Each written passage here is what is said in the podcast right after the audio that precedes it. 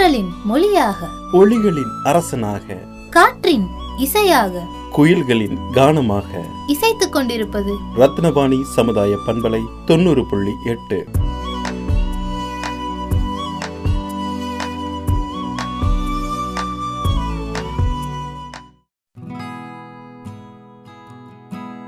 அன்பிற்கினிய நேர்கள் அனைவருக்கும் வணக்கம். நான் உங்கள் சிநேகிதன் மகேந்திரன். மனிதர்களின் பிறப்பு என்பது பெண்களின் கருப்பையிலிருந்து வெளிப்படுவது நம் அனைவரும் அறிந்ததே. உலகில் உள்ள ஒவ்வொரு உயிரினங்களுக்கும் கருக்காலம் என்பது வேறுபடும். மனிதர்களின் கருத்தரித்தலுக்கு பின் பத்து மாதங்கள் அல்லது முப்பத்தி ஏழு வாரங்கள் ஆகும் போதே கருவானது முழுமையான வளர்ச்சி அடைகிறது இதன் பின்னரே பிரசவம் என்பது நிகழ்கிறது. ஒரு குழந்தை முழுமையான வளர்ச்சியடைய குறைந்தது முப்பத்தி நாலு முதல் முப்பத்தி ஏழு வாரம் வரை ஆகிறது.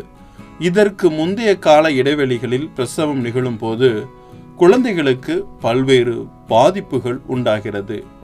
இவ்வாறு கருக்காலம் நிறைவு பெறுவதற்கு முன்னர் பிரசவம் ஏற்படுகின்ற நிகழ்வே குறை பிரசவம் எனப்படுகிறது.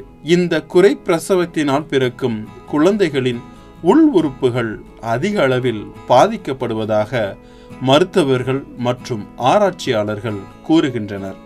ஐரோப்பிய பெற்றோர் அமைப்புகள் குறை பிரசவத்தினால் ஏற்படும் பாதிப்புகள் குறித்து மக்களுக்கு எடுத்துரைக்க நவம்பர் பதினேழாம் தேதி குறைப்பிரசவ விழிப்புணர்வு தினமா கடந்த இரண்டாயிரத்தி எட்டாம் ஆண்டு ஏற்படுத்தியது.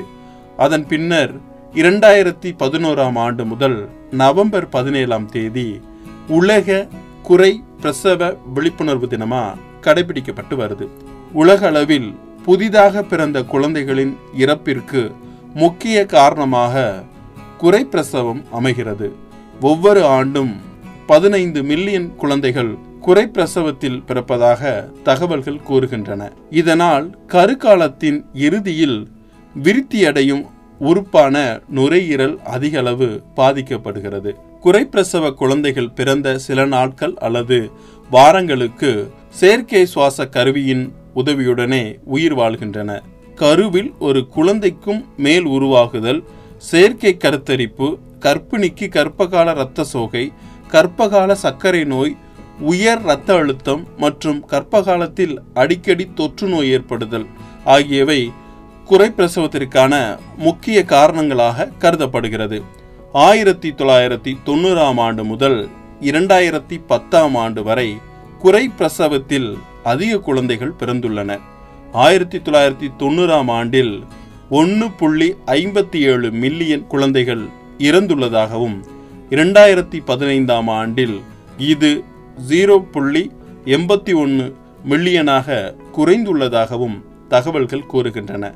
இவ்வாறு குழந்தைகள் பிறக்கும் முன்னரே உருவாகும் பல்வேறு பாதிப்புகள் மற்றும் உயிரிழப்பை நிகழ்த்தும் குறைப்பிரசவம் பற்றி நாம் அறிந்து கொள்வதோடு அனைவரிடத்திலும் விழிப்புணர்வை ஏற்படுத்த இந்த நாளில் நாம் உறுதியேற்போம். அன்புடன் உங்கள் சிநேகிதன் மகேந்திரன் நடப்பவை நல்லவையாகட்டும்.